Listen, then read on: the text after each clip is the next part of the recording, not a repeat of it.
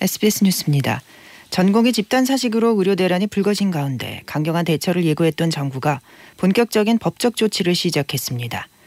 전국 수련병원에서 전공의 집단 행동이 본격화된 지 일주일 만입니다. 보건복지부는 김태구 의협 비대위원장을 비롯한 전현직 의협 관계자 5명을 경찰에 고발했습니다.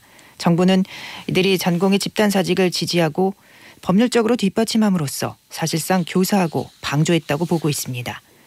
앞서 경찰이 합당한 이유 없이 출석에 불응하면 체포 영장까지 신청하겠다고 천명한 만큼 수사에 속도를 낼 것으로 보입니다.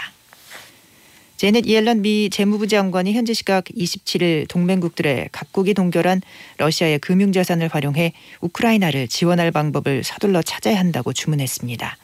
옐런 장관은 브라질 상파울로에서 한 기자회견에서 동결 자산의 가치를 해제해 우크라이나에 계속되는 저항과 장기 재건을 지원할 방법을 찾는 게 필요하고 시급하다고 강조했다고 AP통신 등이 보도했습니다.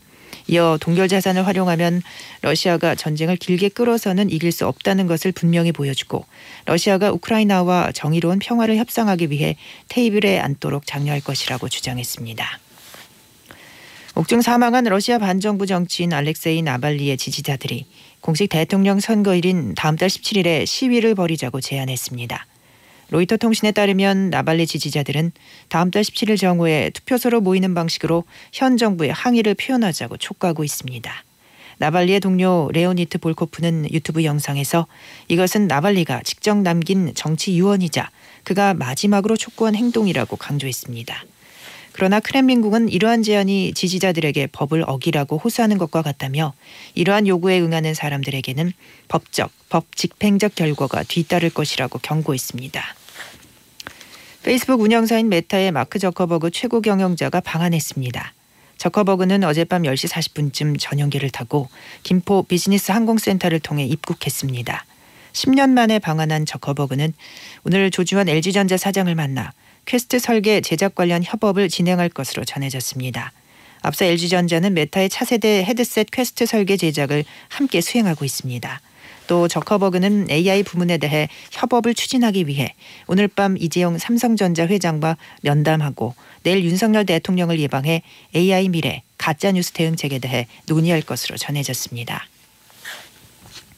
한국토지주택공사 LH와 조달청이 발주한 아파트 감리 용역 입찰 과정에서 뇌물을 주고받은 혐의를 받는 감리업체 대표와 심사위원이 구속됐습니다. 서울중앙지법은 특정범죄 가중처벌법상 뇌물 혐의를 받는 심사위원이자 전직 대학 교수 주모 씨, 뇌물 공여 혐의를 받는 A 감리업체 대표 김모 씨에 대한 구속영장을 발부했습니다.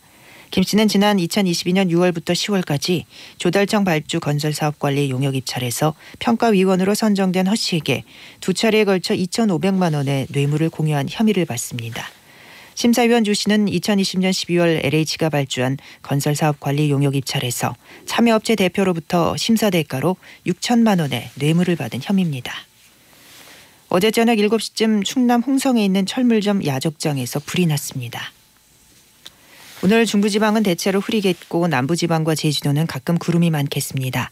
낮 최고 기온은 서울 9도, 대전 11도, 대구 12도, 광주 13도 등 전국이 7도에서 13도로 어제보다 높겠습니다. 오늘 전국의 미세먼지 농도는 좋음에서 보통 수준을 보이겠습니다. 내일은 충남 이남 지역에 비가 오겠습니다. 지금 서울의 기온은 3.7도, 습도는 62%입니다. 이현경이었습니다. 뉴스를 마칩니다. SBS.